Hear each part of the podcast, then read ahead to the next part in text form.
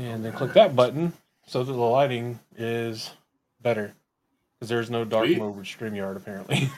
so, Indeed. and whenever you have it on your main screen and it's like a 32 inch monitor, it uh no not 32, 30, 28, whatever this thing is, I don't know, big, big monitor. Big monitor. Yeah. Yeah.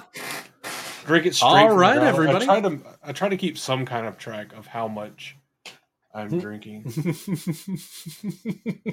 especially when I have to work tomorrow.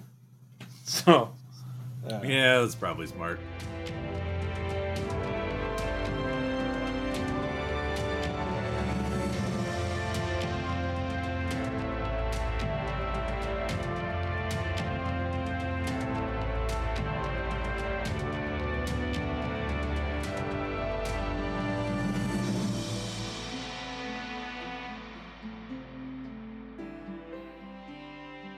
Well, hello and welcome everyone to another episode of the Black Tower Podcast, a Wheel of Time podcast.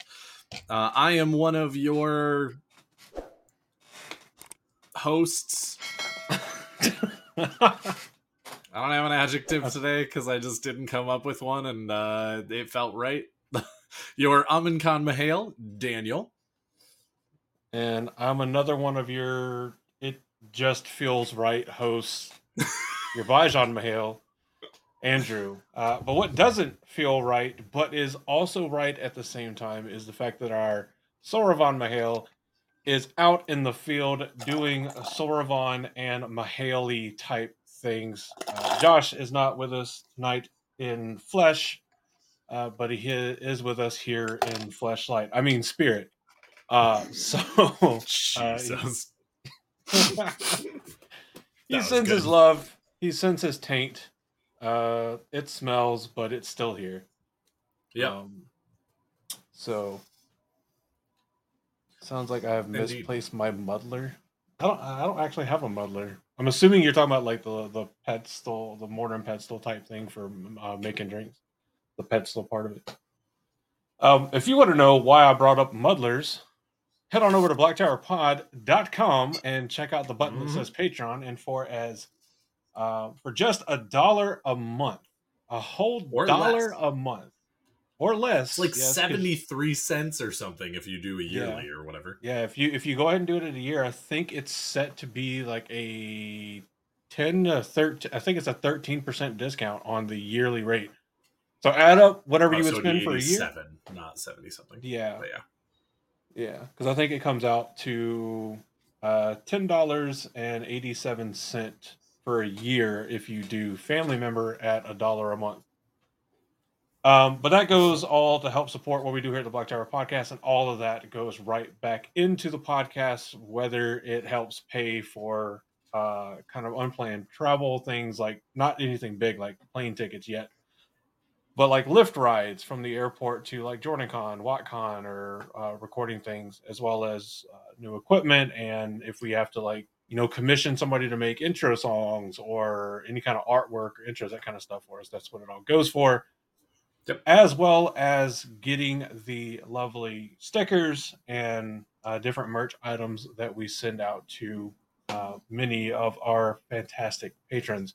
And it also lets you listen live to what we're doing every Tuesday night when we're recording in our Discord. So if you want to join that illustrious crew, blacktowerpod.com, look for the button that says Patreon, click it, be amazed, join us, and uh, just like uh Fry from Futurama, shut up and give me your money. Or that's not the that's not the quote. It's Send not, us the meme and say, okay. "Shut up and take my money." But you get what I mean. There, you there you go. Marshadi posted in the live chat. So Indeed.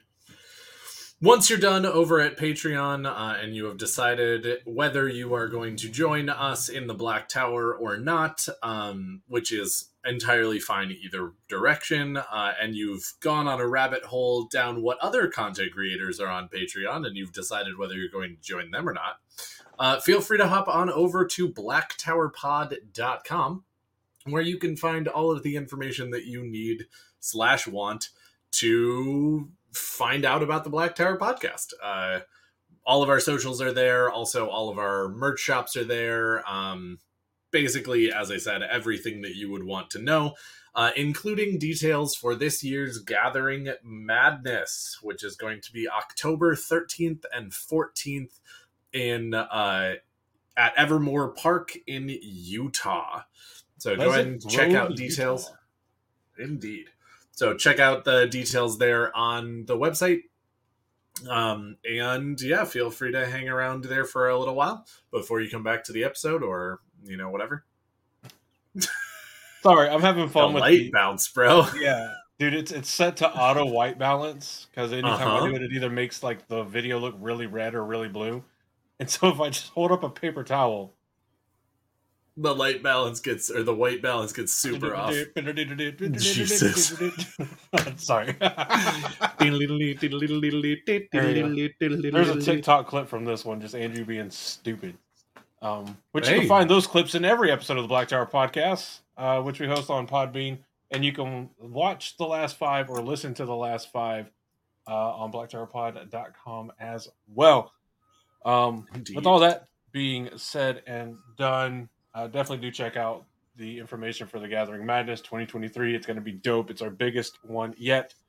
And we will be Yep. celebrating the completion of five years of Indeed. people listening to us talk for some unknown reason.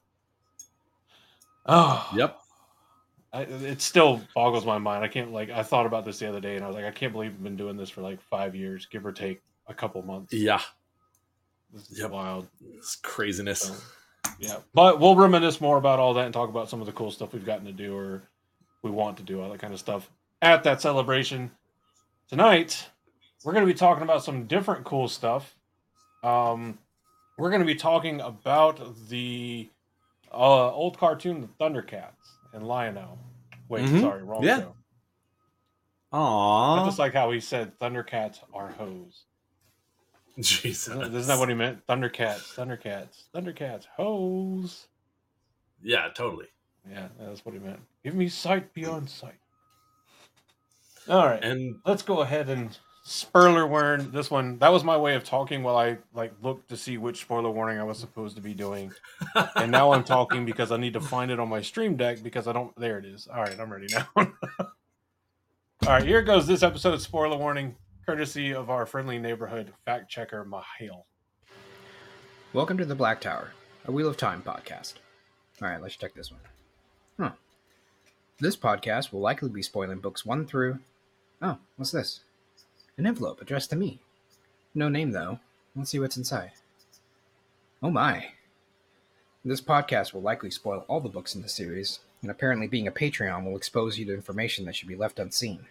Protect yourself by pulling that spoiler condom all the way on. And I need a drink. That's way more of Andrew than I have ever wanted to see. Why would you braid it down there? The answer to that question and more can be found at the Gathering Madness specifically Saturday, October 14th, in a very Indeed. shady corner of Evermore Park. that would be the most the- appropriate place for it. Imagine we get the call now that it's just like, yeah, um, y'all can still So do the thing, but know. Andrew can't come. well, I feel like you might still be able to attend. You just probably can't find shady spots to come, you know. I mean, where there's a will, there's a way. And when you're a when you're a sub minute man like myself, it's hard to stop. there you go. It, I mean, literally, that's the that's kind of the the whole point. Yeah, you know, I'm not I'm not fast or premature. I'm just time efficient. Yeah, there you go. what are we talking about? All right. So, uh, today we are talking about sort of a little bit of a conceptual thing um, that is a, a question that I discovered slash got asked slash uh, have now asked a couple of people in person uh, and think is sort of a fascinating understanding of, of people and what they think about the story and things like that. Uh, and it goes really well with uh, a couple of weeks ago at WatCon. Jeez, like two and a half weeks ago at this point. Um, like an eyeball. at I know, right? The uh we actually got a wonderful, amazing reading from Michael Kramer and Kate Reading. Uh, that was the very famous flicker, flicker, flicker, flicker, flicker, flicker, flicker uh, portal stone scene where Rand transports himself and Verin Sedai and a number of Shienaran soldiers and Mat and Perrin and Loial and Hurin uh, from where they are in Cairhien? A little out. outside of it. It's like outside of Either Cairhien. way, if you thought it was impressive to hear in the audiobooks, you should have heard it live. Oh It's yeah. even more impressive because if it's like in the audiobooks, you're like, okay, you can try multiple takes, you can maybe splice things together, but doing it in one shot without stopping in person, um, incredible. Well, and of course, one of my favorite things is the in the audiobooks, there's uh almost exclusively one voice you hear because they switch off chapters Mhm. and they switch off POVs, but they don't really do a lot of switching off of um narration and dialogue like in in that paragraph or in those paragraphs. So it's almost exclusively either Michael or Kate. Yeah, And when they're both there and they're both sitting in the room, they both do it together and it's that much more extra, which is really nice. Um but anyway, uh this scene has always fascinated myself and clearly lots of other people uh cuz it is definitely one of the most famous Wheel of Time scenes. Um especially after having read the books all the way through or at least relieving minimum Sorry, they were just outside of Stedding Tsofu. Outside Stedding of Tsofu, that's right. which yes. is just outside of Cairhien. Or Mhm. technically, it's in. It's not in Cairhien the It's in city. Cairhien it's in the Cairhien nation. the territory or nation. Yeah. Yeah. Um, cool. Yeah. So I'm close-ish, but always just a little off. Close enough for Black I'm, Tower. I'm just like that, just a little off, always. All right. Anyway, um, so yeah, they this scene is very famous and it's really cool and it's really thought provoking when it comes right down to it. Uh, where Rand, um, since we see it from his perspective, as they are sort of traveling through the portal stone, uh, and he is channeling through the the stone to get them from where they are to a portal stone uh, in Falme, um, or in Ered Toman head. on the Almoth Plain, Toman Head. yeah, Um, trying to get some head from Toman. Apparently, he's really good. Um, They named a whole place after him. So Oh yeah.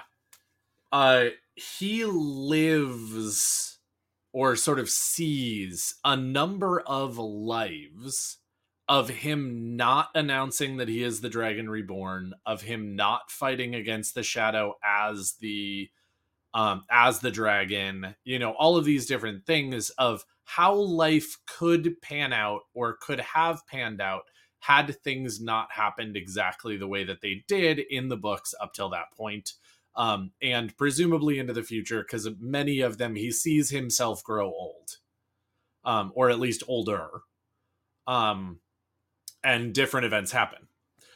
So all of that to say uh, one of the things that we learn about the portal stones is that they are able to transport you basically to other dimensions or other worlds or other parallel realms Legend, if you will, or whatever right? Uh into other possibilities other lives that you could have lived uh or really in this again this is this is where it gets muddy because it doesn't show us that it shows us Rand and Selene and Loial and Hurin travel from our world into um into an alternate world where the Trolloc Wars ended with the Trollocs winning, basically. Or at least that's the the the position that they take given what they see. Um so this has been sort of the question of clearly they go into another world that is somewhat similar to our own, but where different events seem to have happened that change the course of history and change the world to be different. And they're running around doing things in that world until they come back to the one where sort of Rand and them come from, which is ours. Mhm. So this presents a bit of an interesting question of given that the portal stones seem to be able to transport you to other places physically, what are the visions that Rand and all of the Shienaran soldiers and Verin and everybody are seeing? Are they alternate realities that could have been that are just pushing them into their heads? That they just sort of see other possibilities for their choices and they're like dream sequences that they're sort of that that feel very realistic in their heads. Is that their sort of brain going into another one of these worlds and seeing the life that another one of them actually lived or is living in that other world? And they're just getting a glimpse into that world through the portal stone is that sort of you know a just completely fantasy that isn't actually happening anywhere in any dimension and it's just a possibility of of something that could happen. This is sort of the question of what are the metaphysics behind those visions? Um what are what are those actually caused by? Um because there are a lot of theories as to what they are um and there's a lot of sort of thought processes as to how to look at them. And I've always been sort of a fan of the sort of like you know infinite uh universes the the multiverse theory of all of those lives that Rand is seeing all of the ones that we're seeing through Rand's eyes in the POV are other Rands that are living in other parallel universes. And all of them are doing these things and losing to the dark one which is why over and over again you hear the you know i win again Lews Therin. um but again i've also heard a number of different takes on it. So i wanted to bring this up to uh you know andrew and josh or in this case just andrew because you are here and i love your thoughts on fucking metaphysics. Um so Sometimes I have sort of uh, you always have thoughts sometimes they're mind-boggling sometimes they're interesting and other times they're absolutely just fucking wrong. i didn't say that but Doesn't mean they're not fun. Sometimes. um but yeah so what are sort of your thought like have you ever sort of thought about whether those visions are actually sort of real or whether they're just you know dream sequence. What is sort of your thought as to what those are where they're coming from and why rand and company are seeing them uh in this situation? What are what are your thoughts on what's going on here? Uh, so as to whether or not I've ever thought of it before, the the answer is honestly no. Um, not until uh, it was brought up, and that was thinking about it. Like I think because this is one of the things I think was brought up kind of during an episode. Um, partially yeah partially at least, yeah. Um, and I I didn't really think about it then, and I didn't really you know think about it today because I mean I definitely thought about it this week because we prepare for episodes. Uh, I've been thinking about it for the last seven days at least. Um, but I I have spent a fair amount of time pondering and pontificating uh, on the nature of the portal stones and the mirror mirror world and that kind of stuff. mm-hmm. Um, and so you're already 90% of the way there yeah, close enough. Um, because like it, it necessitates if if these were if the flicker scenes were a glimpse of a reality, then it means that these worlds have to be real. They can't just be images or like you know what if scenarios if they were real. Clear, well, clearly. Um, so it has to be uh, this kind of like uh, have you seen uh, the Doctor Strange and uh, Doctor Strange Multiverse of Madness. Yeah. Yes. So the dream walking that Mm-hmm. um that Scarlet Witch does. Um or And one that Maximoff. Doctor Strange Doctor does Strange at some point. Yes. Yeah. Yeah. Um so it, it has to be something like that because the way it works and then is they don't just put themselves into another world. Um good to know that my hand is so light in color that it affects the auto white balance. Yeah. it- mine is just. I don't know. Maybe I have enough severe- lights in this room. We do it like okay, That's better. it a little too Yeah. bright. Well, because I can see like the pixels kind of like shimmering a little bit because it's a little dark. Yeah, right. I, uh, I need Mhm. better light. Anyway, um, Eh. go join Patreon so Andrew can buy better light. I'm just- I don't. I don't want to spend like 150 bucks on an Elgato light, so I got this one. Um, yes, indeed. it's still good though. It's still good. One of the Yes. Logitech ones. Anyway, um, what was I saying? But Uh, dream walking. Uh, yeah so yeah. they don't just like put themselves in a in an alternate reality or an alternate world or a, a parallel universe they put their consciousness into the body of themselves in that mirror world or that mirror Mhm. universe um but it doesn't seem that like the weird thing about that is like it's different because they can choose whose body they put themselves into because Doctor Well, Strange and chooses they also have control over Yeah. that body, whereas this is really they're watching a story unfold without Yeah. really seeming any con uh, any control over it. But yeah, I mean, I I still like that Yeah. sort of on uh, their reference between. they're also but- aware that like this isn't their reality that they they're Mhm. still cognizant of this not being reality um the thing about the flicker scenes that makes it so compelling that they are uh that they are potentially real is the fact that until they are back in our world um and even then it takes time for everybody to kind of come to grips with it they can't tell the difference um until they are back in our world. Like they can't act like whenever they talk about living the different lives, like they don't talk about them as if like I saw a different life. Like until they're back, when they're yeah, actively they're in it, living or- Yeah, yeah, or presumably because we only get to see Rand's point of view correct. as he goes through several lives.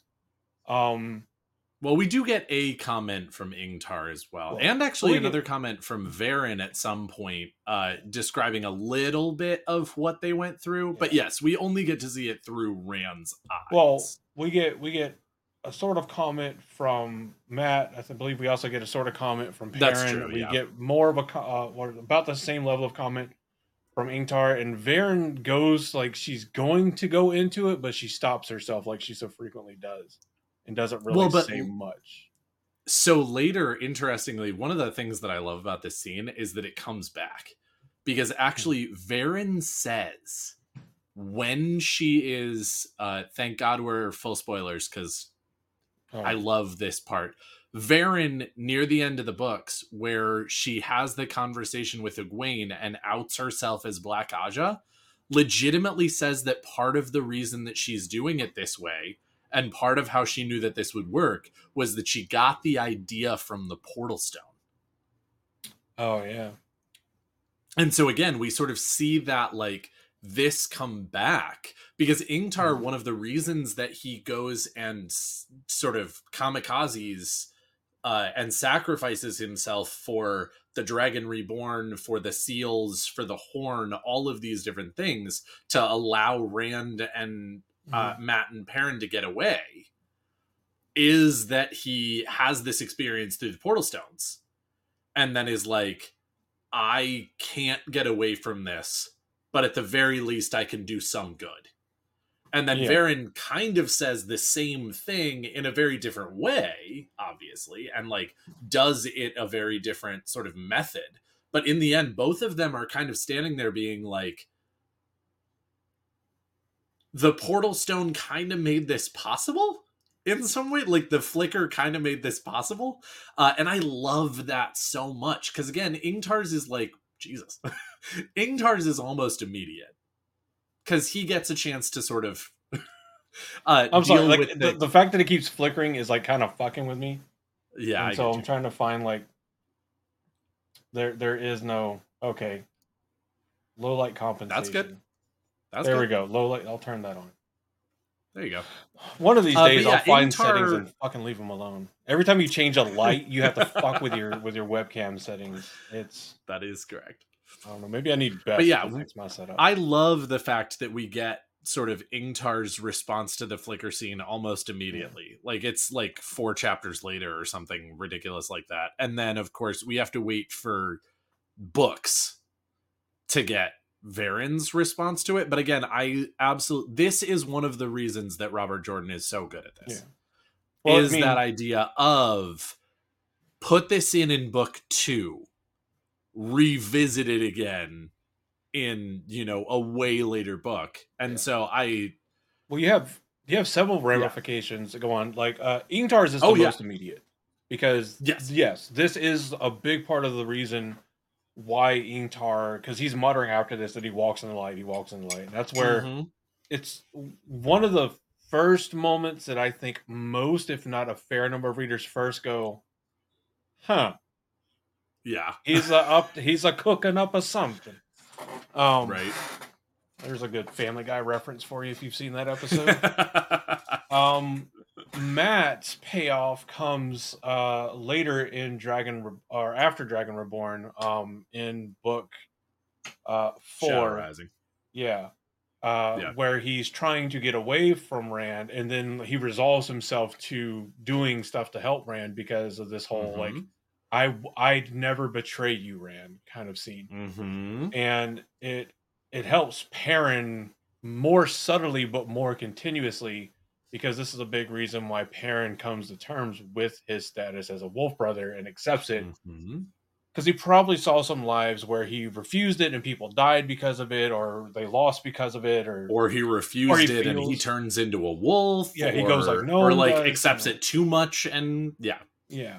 So things like that. Um and then of course Verin you know there in uh was it Veins of Gold? Yeah. or- yeah. Um where that happens but we also see well one uh just to point this out because I do this all the time this is also the scene or technically scenes I guess where we get the most misquoted line of dialogue from Wheel of Time I think and it's the I win again Lews Therin not the oh quote. yeah The quote is Not I the have quote. won. I have won again. Lews Therin. yes It's just like the no Luke, I am your father. yeah right I do this all the time. Do I think it sounds better? I win again, Lews Therin? Yes, I do. But it's technically I have won again, Lews Therin. Well, and when it comes right down to it, again, it's that sort of same spirit without actually being the exact quote, which is why nobody corrects the it. Because if it was actually like, if it was actually wrong, like if it was like, no, Luke, I was your father, like that's a little weirder. Like, I was. I no longer am. like yeah, no, I'm not claiming, I'm not claiming credit for this anymore. I- I've I removed my DNA from Like- your body. Like, um But again, yeah, But it's definitely sort of also- along those lines of that spirit Yeah. rather than words. But you're right; it is. It is absolutely. Yeah. I have won again. Lews Therin.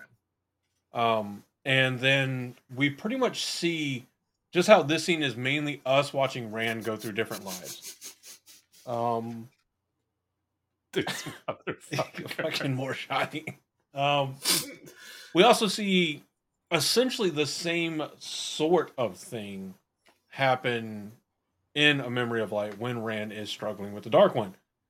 Because they battle back and forth. Well, you know, Shaitan takes a turn and then Ran takes a turn, showing each other Mhm.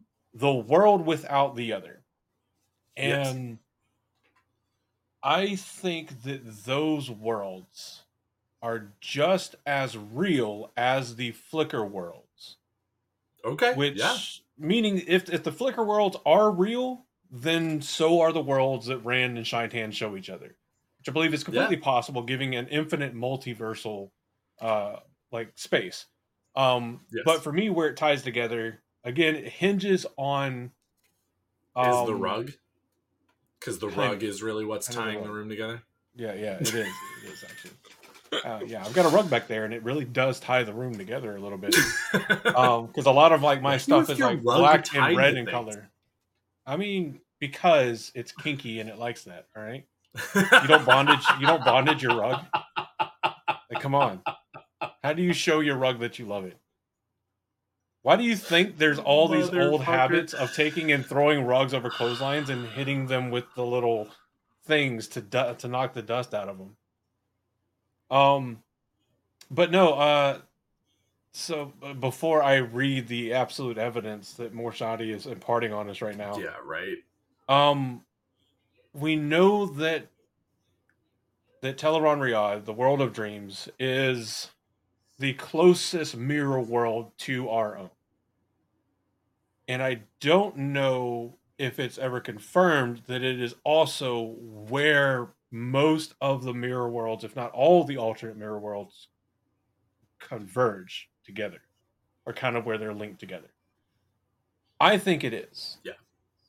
And I think because yeah, I've of always that, viewed Tel'aran'rhiod as a Mhm. like grand central station of all Yeah. of the different worlds rather Mhm. than actually sort of being one itself. Mhm.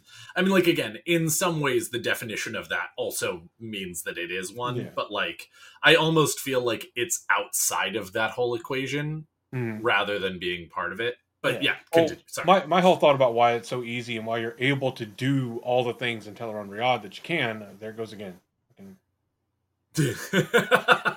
Um, I'll, I'll I'll figure this out eventually. Um, the reason why you can do all the things there is because it's a world where all possibilities converge. So whenever you simply will things to happen, you are simply willing that reality from the infinite multiverse of realities to be what presents itself or be what becomes the most concrete uh, for you. And whoever has the strongest will wins out in that argument. Um, but as part of that, I think the flicker scenes and ultimately the showdown between the Dark One and Rand are Mhm. making use of the same kind of mechanics. Um, Okay. It's just the same ultimate mechanism through different access ways. If you know, because in that Sure. moment they're doing this, Rand and, and the Dark One are existing outside of space time. They have pulled themselves in the spaces in between the pattern. Mhm. Um, and whenever you exist outside of space time, you can then reach and touch anywhere that is space time, assuming you have the ability to, you know, reach out and touch it. You're not like, I don't know, in a prison for thousands and thousands and thousands of years. Um, or technically in a prison and the next moment not in prison because there is no concept of time Right, yeah. for you. Um, but you can reach and touch anywhere, and I think that that's kind of how that works. So that is a very long way of giving the rationale behind why I think that the worlds they're seeing are real, but the portal stone portal stone instead of actually putting you physically into that world, it lets you look Sure. into that world, kind of like the the pensive does in uh lets you look into memories in like Harry Potter, Mhm. where you're you're there, but you're an observer, But you you're can't not affect there, yeah. anything. Um and it puts you uh into your your own kind of life. And it seems uh not seems it definitely is tied to your own uh soul or nature uh, and it just throws you in different random spots. Now I'm going to stop talking so that you can talk, and so that I can also read the evidence that Morshadi has posted. Right. It Probably what makes half of what I said wrong. Uh, no, it actually doesn't. No. Really, uh, it it doesn't necessarily support it, but it definitely doesn't go against it. Like I, I think that it's pretty neutral. Um, Hmm. It's good information, and I appreciate it from Morshadi. Again, our fact checker Mihail is doing an amazing job, but at the same time, I don't, I wouldn't necessarily say that any of this supports or doesn't support um, that particular line of, of thought. Um, so here's actually where uh, and please feel free to to inundate me with questions if you sort of think of them and and want to do whatever um, Alright. but that actually gives me sort of three additional questions that are all smaller than the first in some ways um, but also sort of equally as uh, just getting information and, and thinking a little bit more about this and and broadening the scope um, so let's start with the the first two. Number one, uh, given that sort of thought process about whether the or about the portal stones being able to transport your consciousness uh, and let you view those other lives um again we get sort of a bad quote unquote because it's not really bad but you know a bad example of this particular phenomenon in the books because Hmm. Rand and Selene and Hurin and Loial go to a mirror world where presumably they don't exist in some ways because they're running around and there really kind of aren't people. Like it feels like this is a world where sort of life as it is currently known is wiped out, or at least that is a suggestion that is made uh, for that mirror world. So my question to you is when you go from a mirror world or from our world into a mirror world through a portal stone do you think it actually makes two of you if there's already a, a you in that world? Or do you think you transfer your consciousness into the you that's in that world? Uh, I don't think that you inherently take over the consciousness of the you in that world. Um,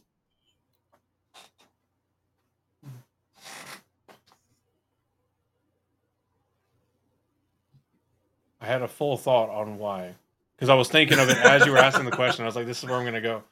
Um, no, yeah, I I don't think you do take over that consciousness because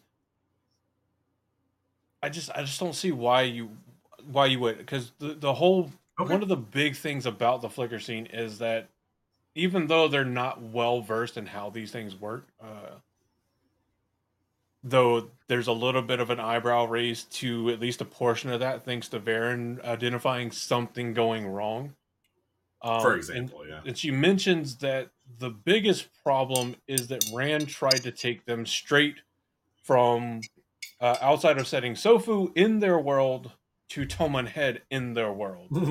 And she was like, Mhm. You shouldn't have done that. You should have just taken us into a mirror world and then we could have gone and whatever. You know, she was hoping that they would find one of the worlds where time passes more slowly in comparison Yeah. to the world they're in. Um, so I I don't think you just take over the consciousness. I think that that's part of the danger in using the portal stones. That if done incorrectly or incompletely, if you're like more so projecting more of like your consciousness or like you use too much spirit in the weave, um, then maybe that's what happens. That you kind of like just backseat the consciousness, and maybe maybe there's even the risk that if you do it wrong enough, you lose yourself to that consciousness in that mirror world. And that's part of the danger of the portal stone. Which That's is fair. terrifying to think of that you could just fuck it up so bad that you just lose yourself to that world. yes But you would never know. Uh, ooh, that's a new question. Uh, but I will ask that in a moment. I, I will remember it. So, uh, my other question actually has to do with something that got said about all of this, about like the the sort of string theory and like world lines and and things like that. So, yeah. we often talk about all right so I, i'm going to give some context for this because i think that it actually does somewhat require it um the sort of general thought in the community at this point especially given robert jordan's proclivities for these uh for for science and physics and things like that um as well as uh sort of the description that we get of this book uh in the in in the the story and whatnot is that the book of translation which is uh in the care of the Ogier and presumably brought them to Randland um, Yeah. though none of them actually is old enough to have remembered that happening or anything um So is a right is sort of a is a way to transport yourself from other star systems or planets or or whatever to other places.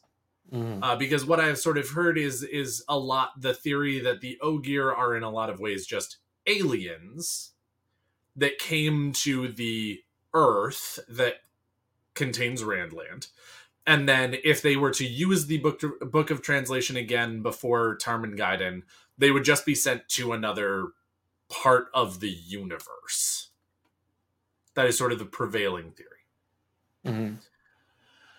So my thought about sort of like the portal stones and what we know of them, as well as again just the absolutely minuscule amount of information that we get from the or about the book of translation, as well as the uh you know suggestions that the Ogier make and things like that is what is your thought on perhaps the Ogier not really being aliens as in they come from another planet necessarily, but given sort of a ridiculous number of parallel universes, not necessarily even infinite, but at least large enough, um, that the Ogier actually don't necessarily come from another planet, but from another parallel universe and they just didn't exist in this one until they brought themselves here using the book of translation and then presumably the book of translation would then take them to another parallel universe.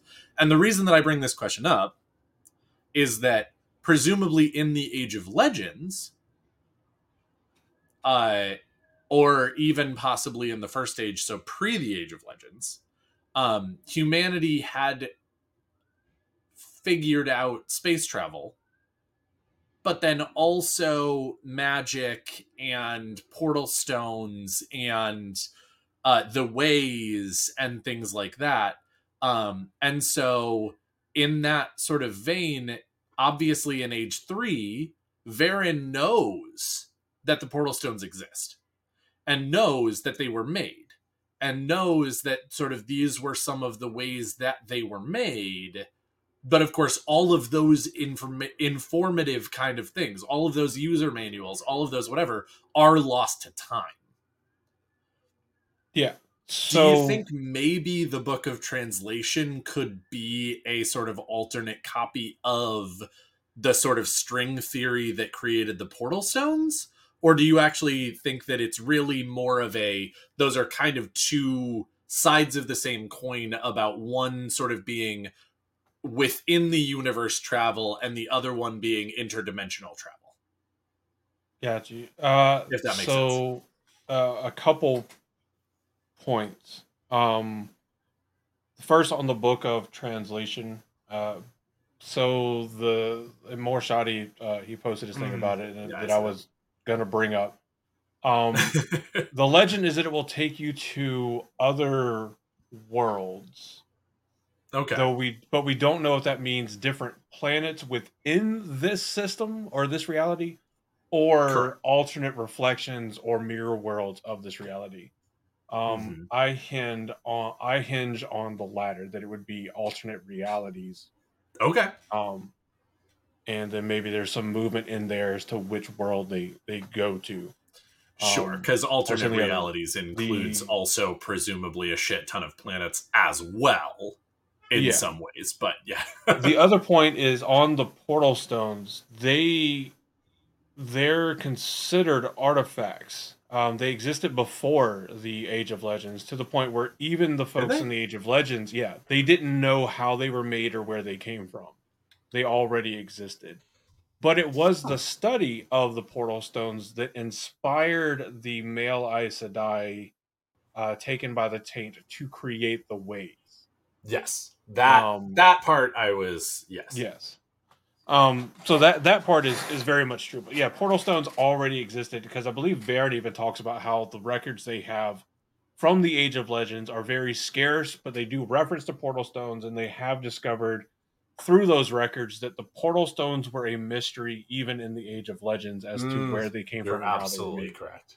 Um, which for all we know, could could could could be something created in this world because they are made of stone, and they've been here a very long time because we don't know if there is Uh-huh. an end time where Ogier Song Stone uh, starts to fade because we've seen where it can be damaged and faded in the Yes. ways. Oh well, no, that wasn't Ogier Song Stone, so disregard that.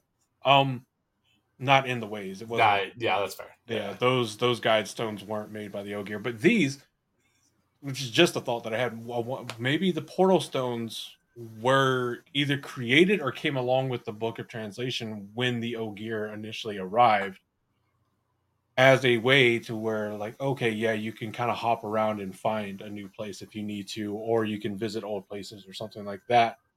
Um, because I don't remember because we, well there's no way to know initially how if the portal stones were co-located either next to or even potentially in steadings um Yeah, it seems counterintuitive that they yeah. would be in steadings because uh everyone we know right now has used channeling to activate them but Uh, there's nothing but at the same they- time, Mhm.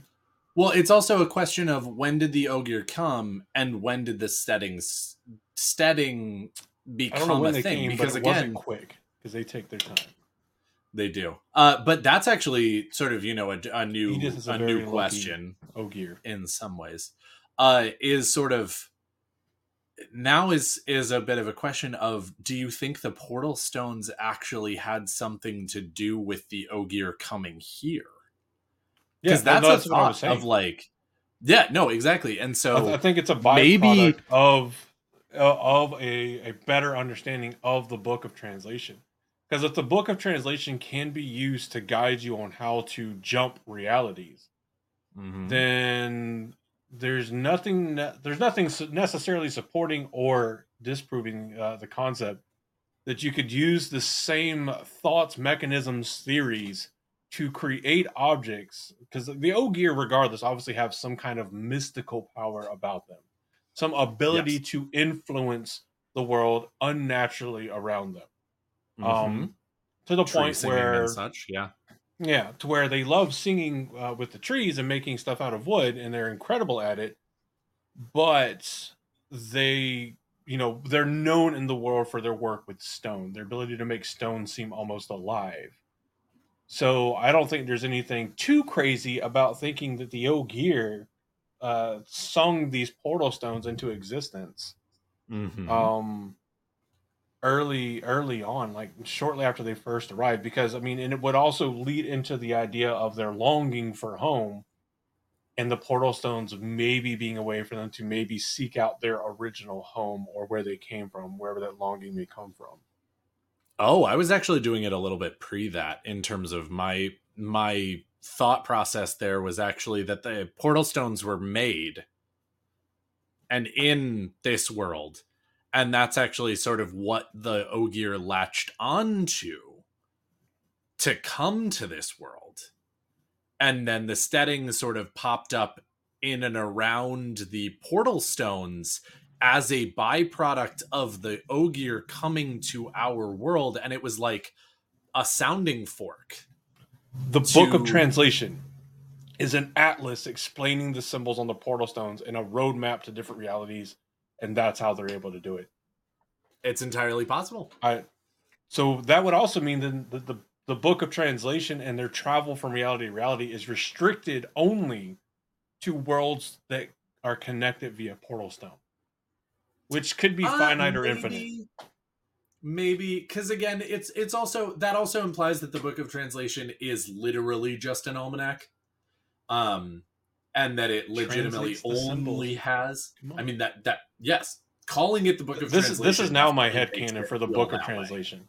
This is now my head Um, canon but it might also be a, tr- a book that explains the theory behind it as well which would then Mhm. presumably allow you to go to places without portal stones if you could unlock that theory uh, to the extent of actually being able to manipulate that rather than just going to the places where people have already manipulated that if that makes sense mm.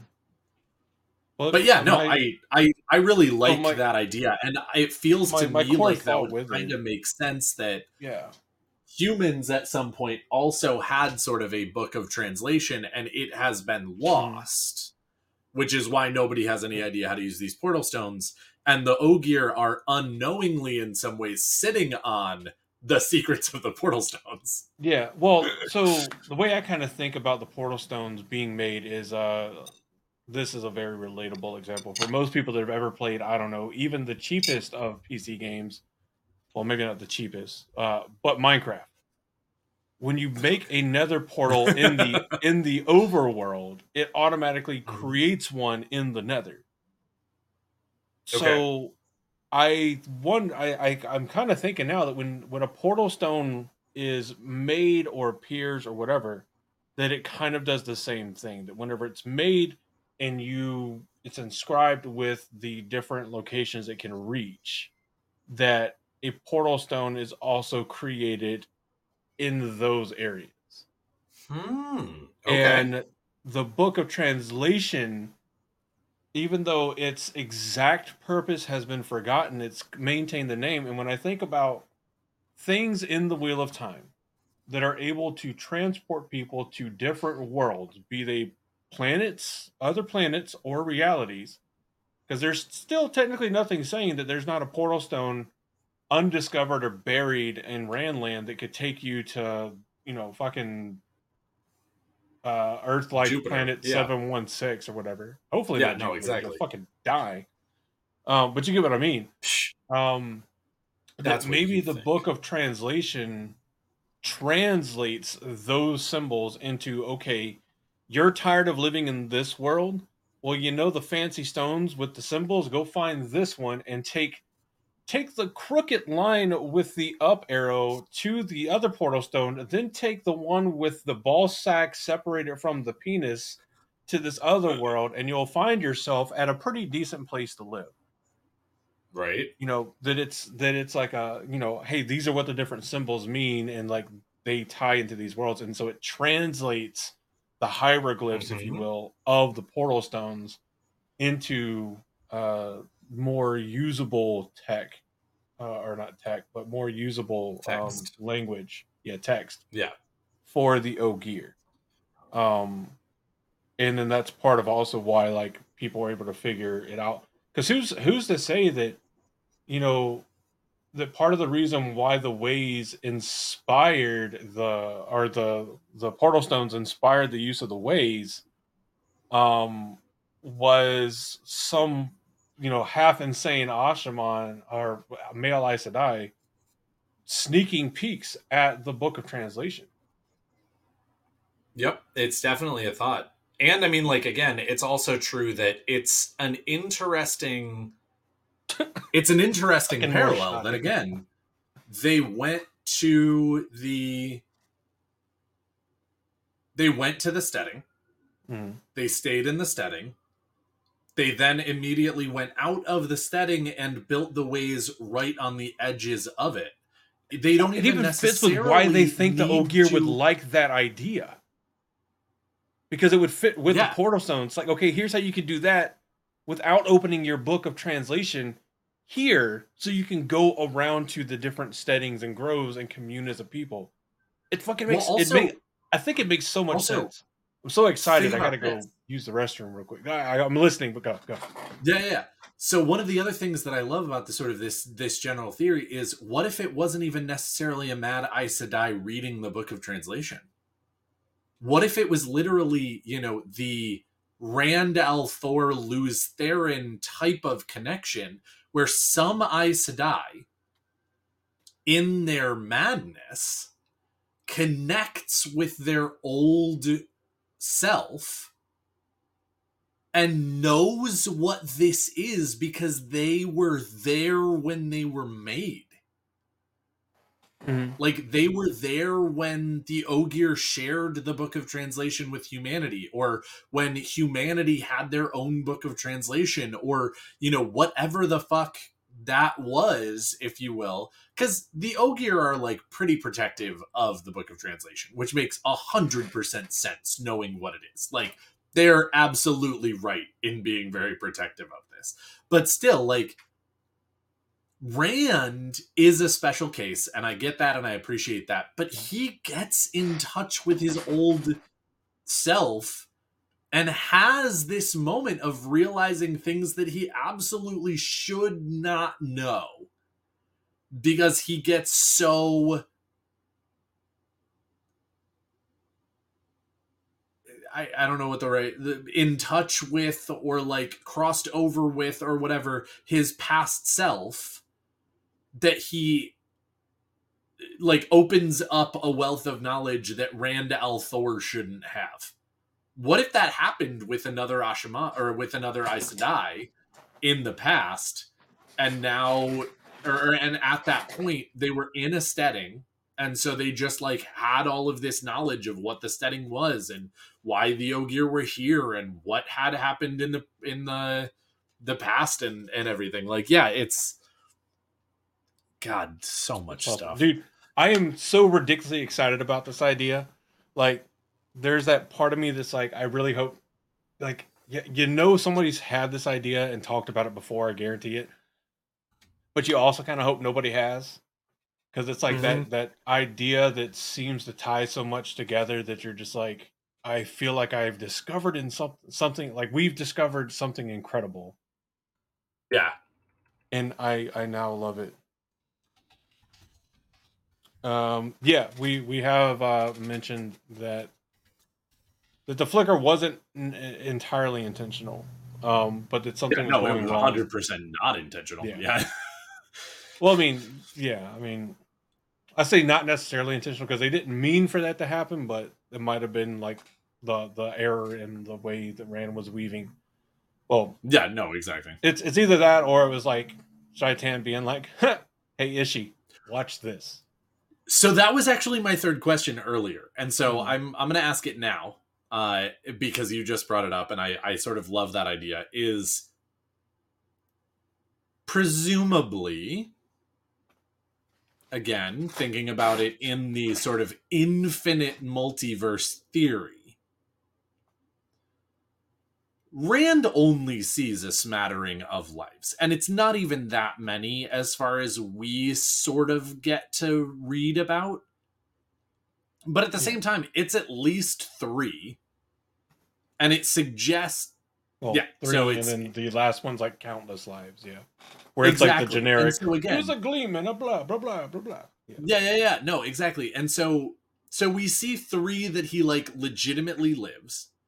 And then he sees a boatload of of other lives that he sort of lives. Um and again, it seems to suggest that at the end of every life he hears I have won again, Lews Therin. Yeah. So this is now sort of the question of is he do you think Andrew that he is misattributing that and this is just his fear talking and it's these other lives are going so fast that he just assumes they all end with that or whether you know Robert Jordan is making uh, the reader not read through a thousand lives but of course Rand actually lives all of these lives in exactly the same way that he lives the first three. They all end with "I have won again, Lews Therin." Um, do you think that these other worlds that he's experiencing, this world that that Rand is in, is sort of one of, if not the only one, where Shaitan doesn't beat him? Or do you think that Shaitan is putting his finger on the scale and affecting what lives Rand sees so that it feels hopeless? That, you know, he's only seeing the ones where Shaitan wins to make him feel like he's already lost, like there is no hope, like like it doesn't matter. Yeah. Uh, Um, what are your thoughts, sort of, as far as that is concerned? Because that's actually one of the other. another wrench in the possibilities here. Just a second. Oh, Um, okay.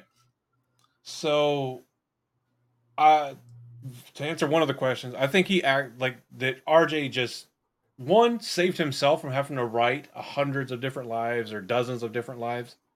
Um, because he's like after three, you kind of get the point of where we're going here. Yeah. Um, but I think he did in fact live all of these lives. Um, I That's think my theory as well. when it comes to Shaitan's influence or possible influence, it has to be one or two things. The the one and probably I think the most likely is what you were hinting at that he tips the scales to influence through like bubble of evil that he, Rand experiences the ones where he loses to sway him into thinking that it's hopeless because he Mhm. lives dozens of lives, if not hundreds of lives, where he loses. Mhm. Um, if they're real. Alternatively, if Shaitan is Mm. manufacturing these to fuck with everybody, Mm. then we also have to assume that the ones at the end are also just um, illusions. But the wrench that I might throw in this is what if it's not the dark one doing it at all? What if it is the creator doing a scared straight to everybody?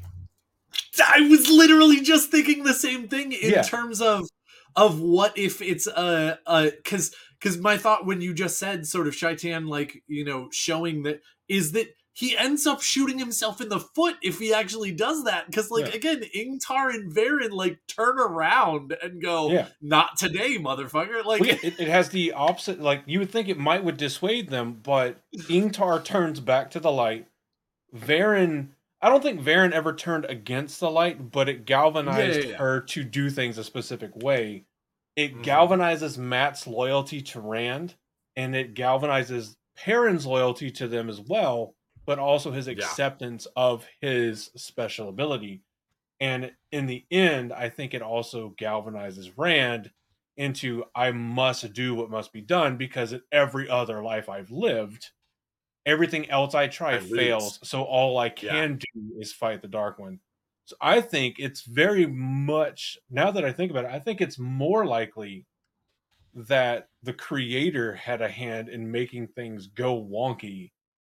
Um, if it wasn't just Rand channeling wrong and not knowing how to use the portal stones, which is well I it's still think the easiest part that yeah yeah um but now like yeah no i th- i think the creator had a hand in it now i still think that they are real worlds yeah. I think it's maybe the creator's way of showing rand and by extension everybody else that is with him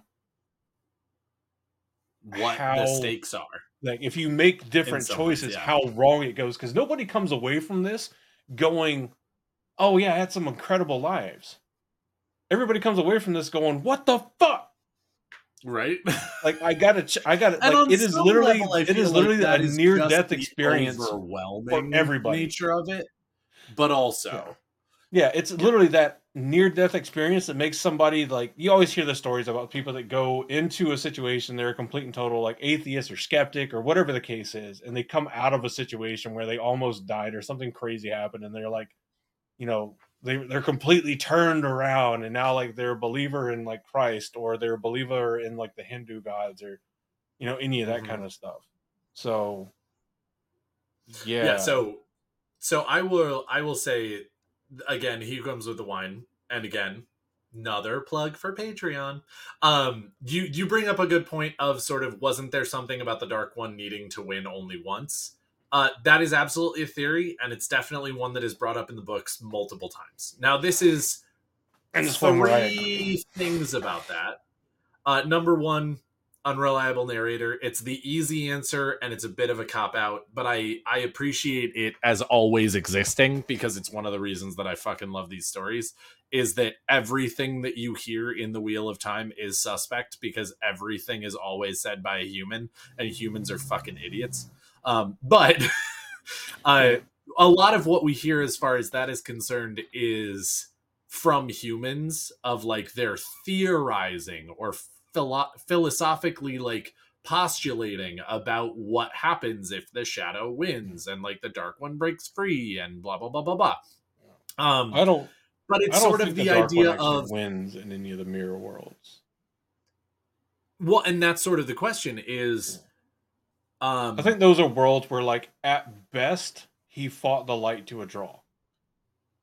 Because, like, Well, even in so the like in the world that Rand and. Selene and everybody are in, like, yeah, they don't see any other people, but they're still alive because there's a Grolm still there, which, of course, is our peek Right, yeah. into like the Seanchan got all their creatures from alternate worlds, Mhm. or at least most of their creatures, some of their creatures, or something yeah yeah.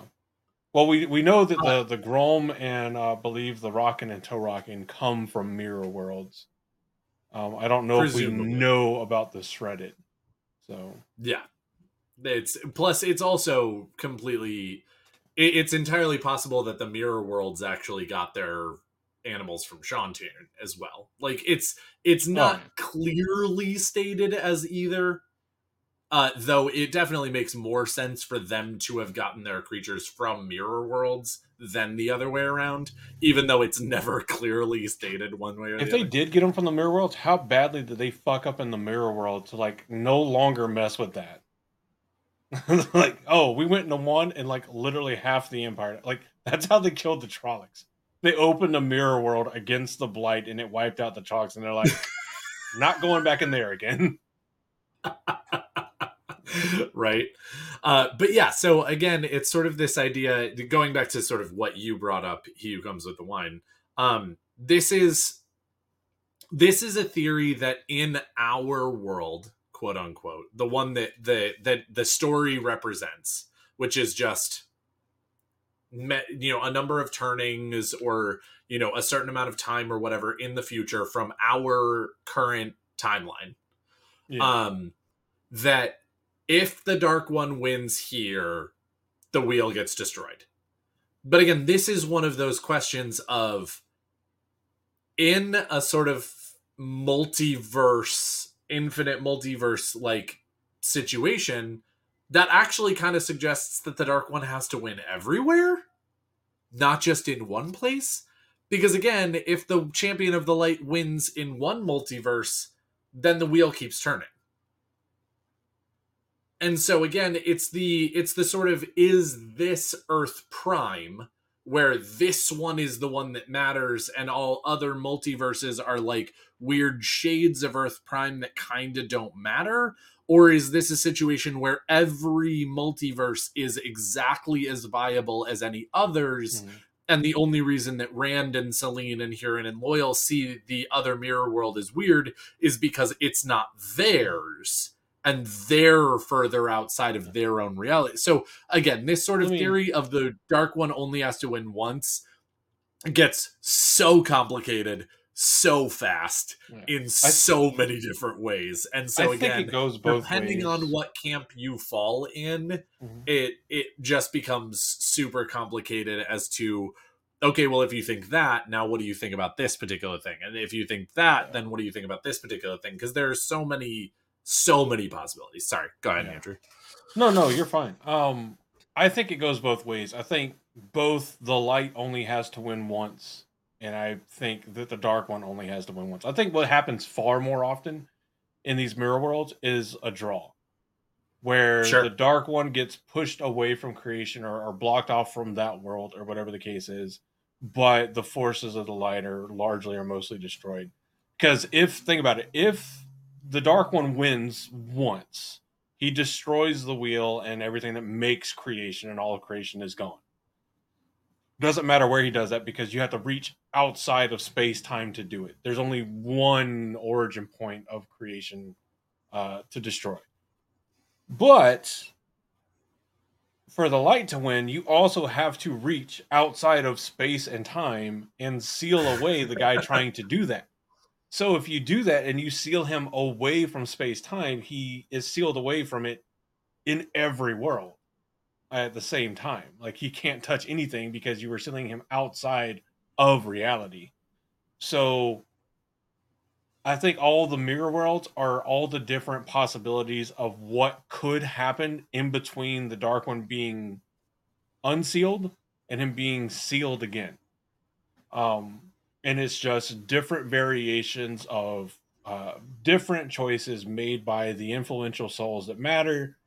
And ultimately it winds up being a giant tapestry roadmap. If you were if you could look far enough out and zoom far enough out to read it of here is the clear path in the maze to get to victory. Um but uh neither the dark one nor uh the nor uh the dragon can see that far out. I, I in fact I think only the creator can probably see all of creation. Whereas the dark one try has to hunt through it, and that's why he like crawls through different realities. Um which then necessitates if there's an infinite number of potential realities, then there's an infinite number of things the Dark One has to crawl through. So Mhm. it's equally as possible as it is impossible for the Dark One to win, just like it is equally probable, but also equally improbable that the light will win. So, um, Yeah, yeah, it's fucking. I, yeah, and we know that from the Question different worlds. for you, I'm bringing this up because Wine just brought this Yeah, up about the effects in the different worlds. Across the different worlds, time moves differently, faster or slower, in relation to. Uh, I like the phrase "Randland Prime." I like that phrase. Yeah. Um, which is the the Randland we're reading in the story. So they may have sealed the Dark One away now, but in Randland alternate universe 567,243, it's still another 8,000 years from now before the Dark One sealed away. And in that time, he scratches his tainty butthole across all of what they know of creation. He scratches his taint with the Mountain of Doom or the Dragon Mount. It's like a toothpick for his butthole because he's an asshole. I don't, I don't know why I said toothpick for his butthole, but yeah. Uh, so yeah, question. What's up?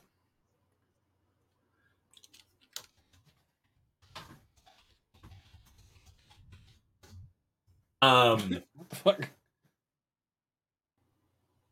Sorry, the gift. God, I think. I forgot my question because Let me ask, like, um, let me ask you, like, what? So, what do that you think? happen very often.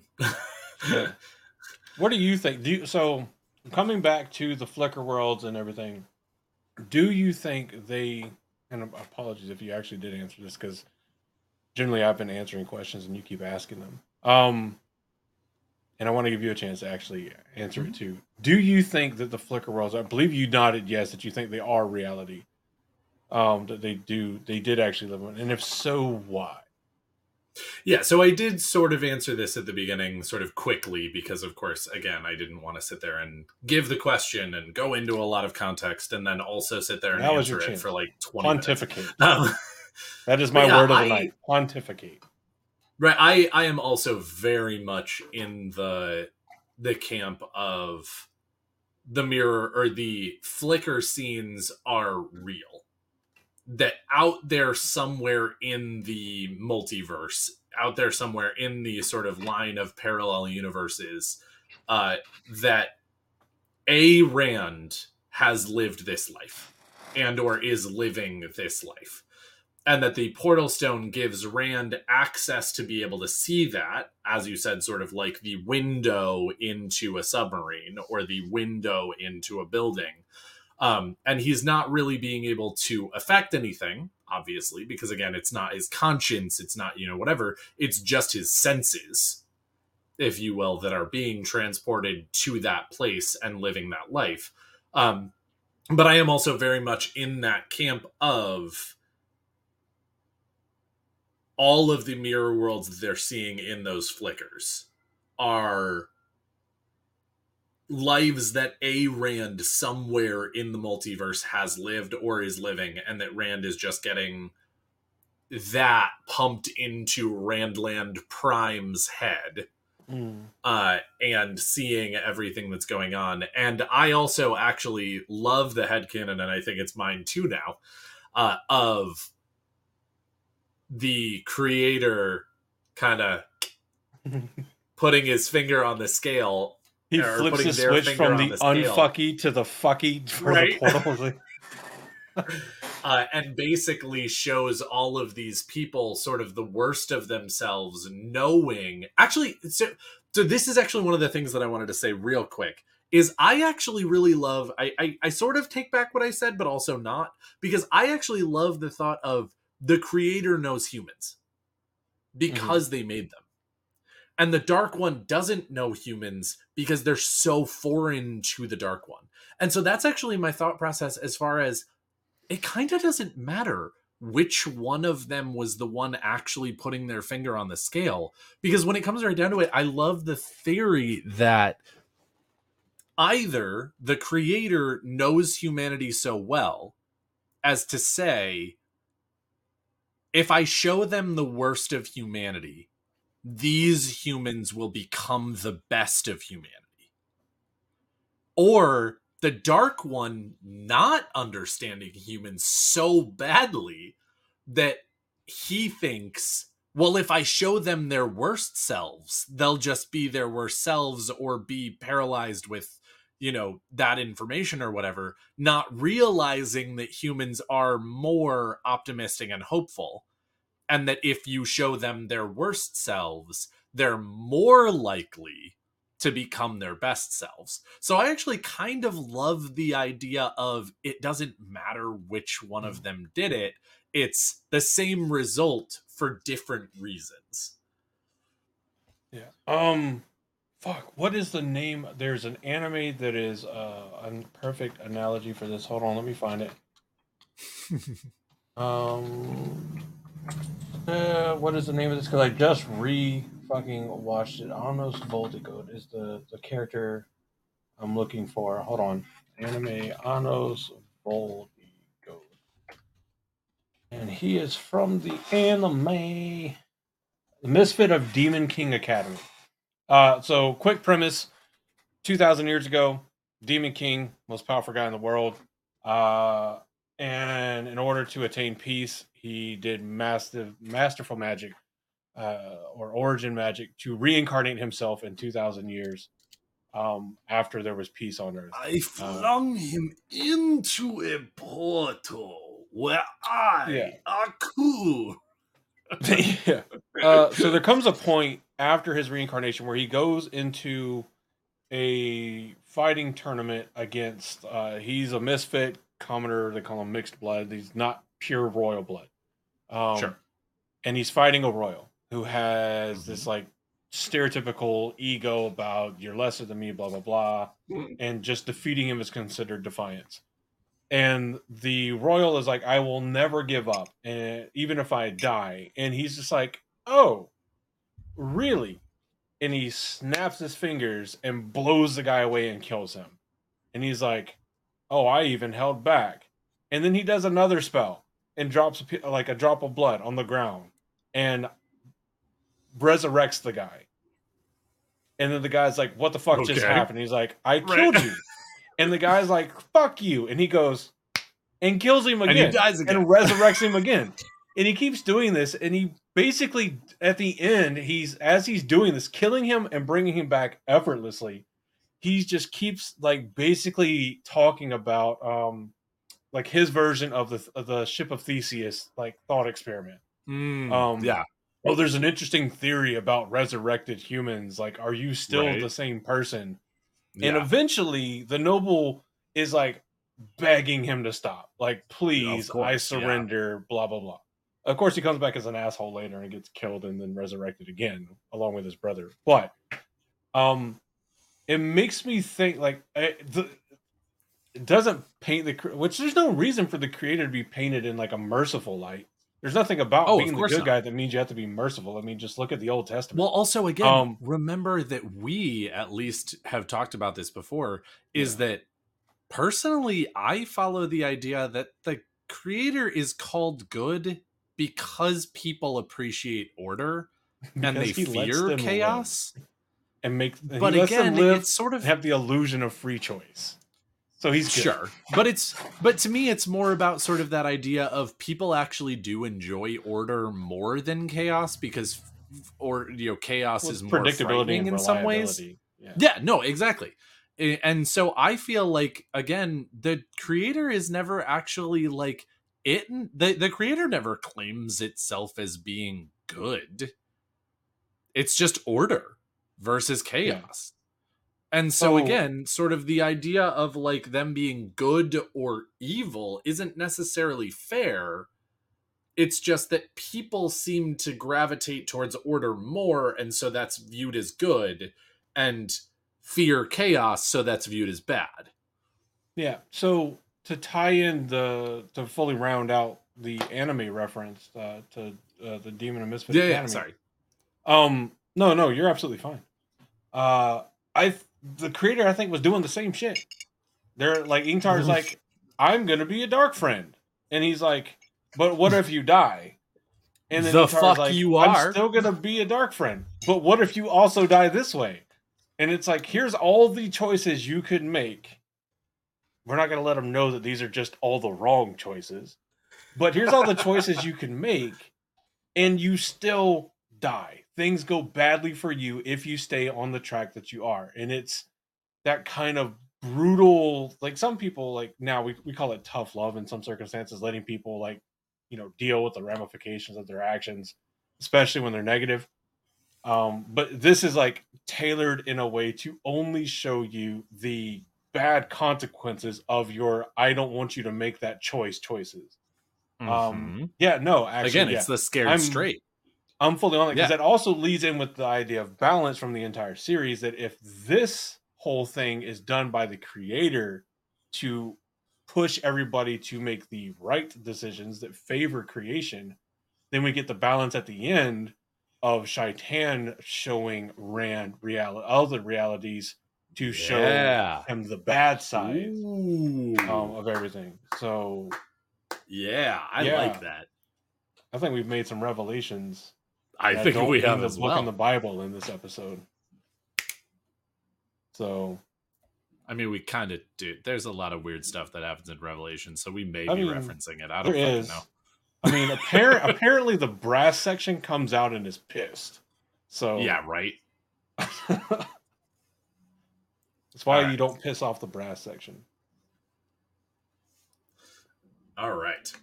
So, yeah, fucking, my mind is already blown. Uh, and I don't have any capacity for it to be blown anymore. Uh, I have. I kind of wish that I could like watch Josh's face. Like if he goes back and listens to this episode. hey, Josh, can you record yourself listening to this episode and fucking losing your shit? Yeah. Hey Josh, when you're editing this, uh, feel free to go ahead and like record yourself reacting to parts of this episode. If you could do like a 10 to 15 minute reaction to like what you feel are like the most the most like interesting parts of this episode, that would be hilarious. A reaction to our own episode episode. Right. Okay, look, guys, I love it. I love that you had a great episode.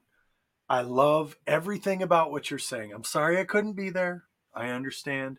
You know, the Black Tower has us, you know, doing some crazy things at sometimes. In this particular case, I was out, you know, scouting and recruiting. But uh, I will say, though, this is a, a, a fantastic uh, string of logic to put together. And talking about the book of translation as, as sort of an atlas that navigates the different worlds dope i love it i also love andrew what you're saying about the you, you, you the portal stones you'd have to have like some kind of you'd be able to travel to other worlds connected by the portal stones i mean i feel like that makes sense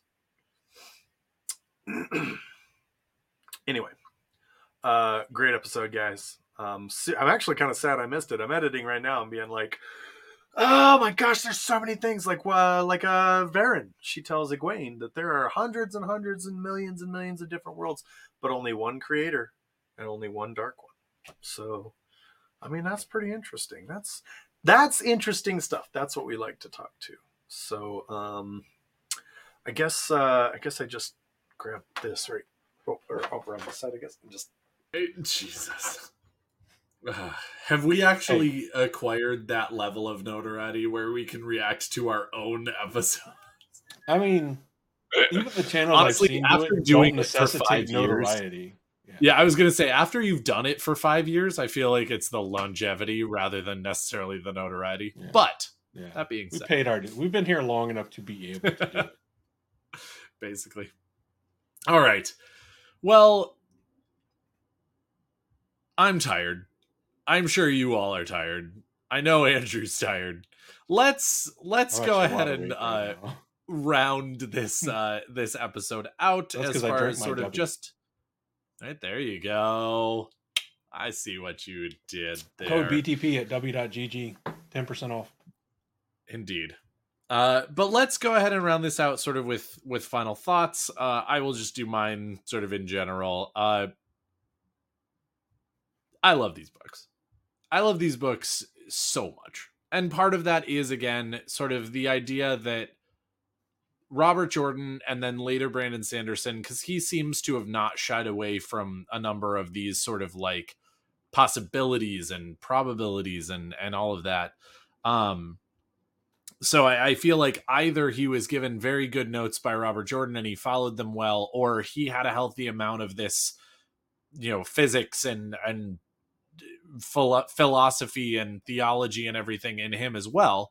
Um, I, I think that it's incredibly well done in this series. Like, don't get me wrong, any large scale series like you know your Star Warses and your Lord of the Rings and your Wheel of Times and your you know even things like Game of Thrones and whatnot you can find things that are like this of just like questions that you can rabbit hole down um because they're sprawling enough that there's just a lot going on but i will continue forever hopefully i don't know maybe uh of thinking that the wheel of time is one of the best examples of that. I really think that robert jordan did a master class in terms of making you question goddamn everything in his story as far as how it works, why it works, what's going on, whether you can believe the person who's talking, whether you can believe the the laws of physics that you think that you know, like all of that different stuff. And I still can't believe it's not butter. Right? And so I will thoroughly enjoy continuing having these sort of metaphysical discussions about so many different things and uh and all of these different sort of tangents and and thought processes and and philosophies and whatnot in this book series because this this discussion between Andrew and I and all of you in Patreon chat just gave me more questions. I mean, it answered some, and and again, all, a lot of this is just sort of opinion, like part of the whole Shoddy question.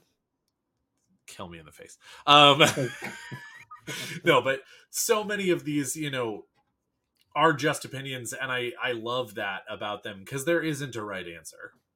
I mean, there might be in terms of what Robert Jordan actually specifically thought about these different things, but like even then in some ways there's not necessarily a right answer.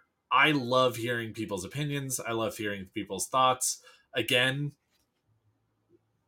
I had opinions on this topic and I I let them rip as far as this episode is concerned and then Andrew opened his mouth and gave me new thoughts. Like again, I whether they're my new head headcanon or just like different new aspects that I fucking love doesn't really matter. Like this is just a fascinating discussion and I love them. Anyway, that's basically my, you know, little bit of circle jerk about fucking the Wheel of Time is amazing and you should anybody who hasn't read it already first of all why are you still here we spoiler warning you at the beginning but also i'm glad that you're still here and read because when you think critically about this series there is always more to pull and it's amazing so anyway I, sorry I love the Long- phrase long "my thought. circle jerk about fucking the wheel of time" right because it's like a circle. There are no ends. right Um. No, I love like a these. human And centipede. Yeah. No ends. ew, ew, too many ends. There's too many. I can't believe they actually made like a. Didn't they make like three of those?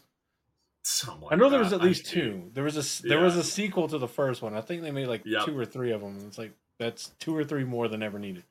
Um, That's these are the Yeah. these are the yeah. These are the kind of discussions that like I kind of looked forward to and wanted and had in mind when we started the podcast. Um, the picking a topic and talking about it, and when we get into things like this that are more metaphysical, um, it's like a the the worlds are your oyster kind of thing. Because where there were um fucking hell um god damn um so when we talk about like things if we do like a character breakdown from the books there for 90 to 95% of it there are right and wrong answers. There are right and wrong statements. There are right and wrong ideas for 90 to 95% of it. Um, when it comes to things that aren't fully explained or aren't completely explained or have an inherent air of mystique about them, and I don't mean the X Men character, um, though she's welcome to join. I'm sure there's a mirror world where Mystique's running around turning into Trollocs um, and giving That's people right. confusing boners about people in blue jumpsuits. Maybe confusing, maybe completely rational. Who knows?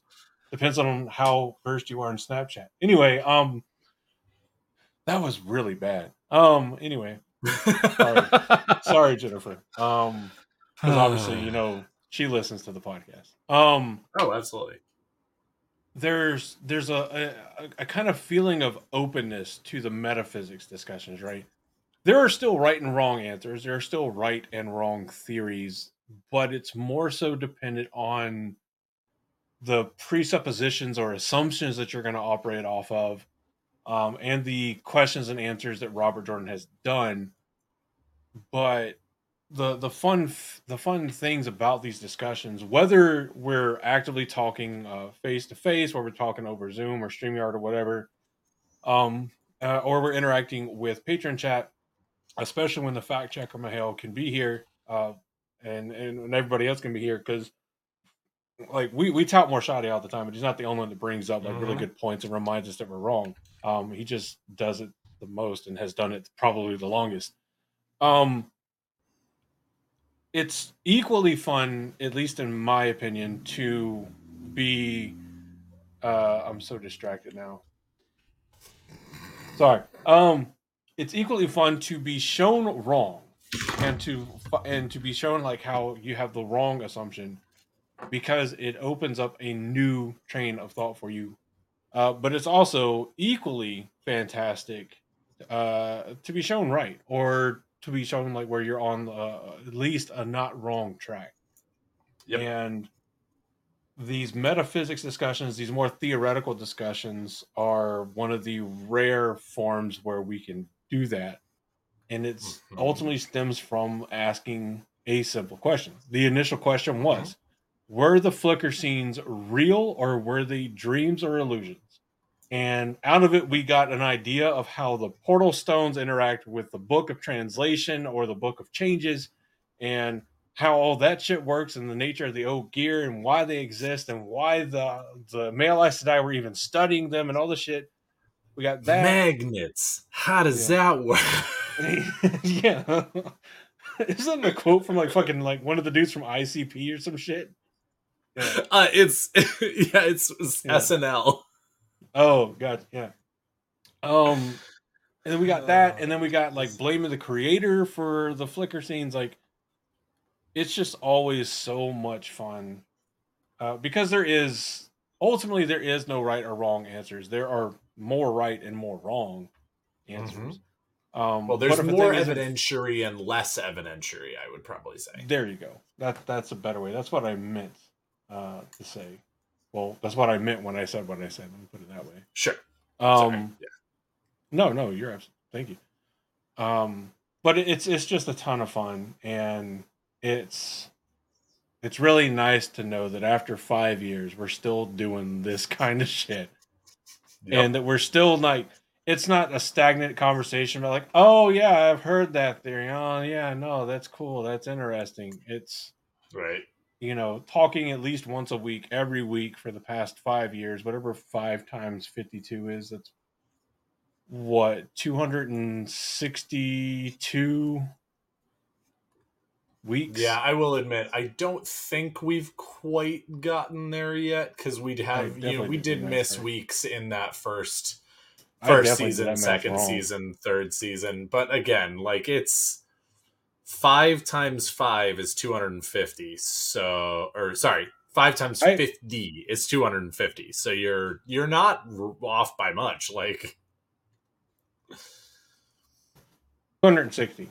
It helps if I do time divided. 260 weeks, give or take uh, plenty that we've missed or taken off or whatever the case is. It's still fun. mhm. Um, and you all listening, uh, whether it's live in Patreon chat or whether it is after the fact on your favorite podcast app or on YouTube, um, you guys help make it all even all the more worth it because uh, your your comments and your input in the live chat definitely bring about more ideas and more questions, and we encourage it.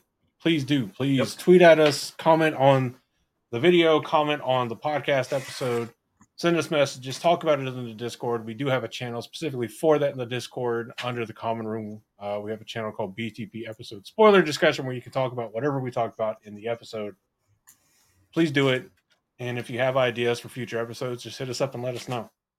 Um, Mm-hmm. but I think that will do it for us. Again, the Sora Von M'Hael, who's out and about in the field doing Sora Von M'Hael things, uh, sends his love and appreciation for y'all tuning in. I feel the same way as your Bijan M'Hael, as the Bijan M'Hael, whatever you want to talk about it as, as the guy with the delusions of being the the Bijan M'Hael, whatever. I've been Andrew.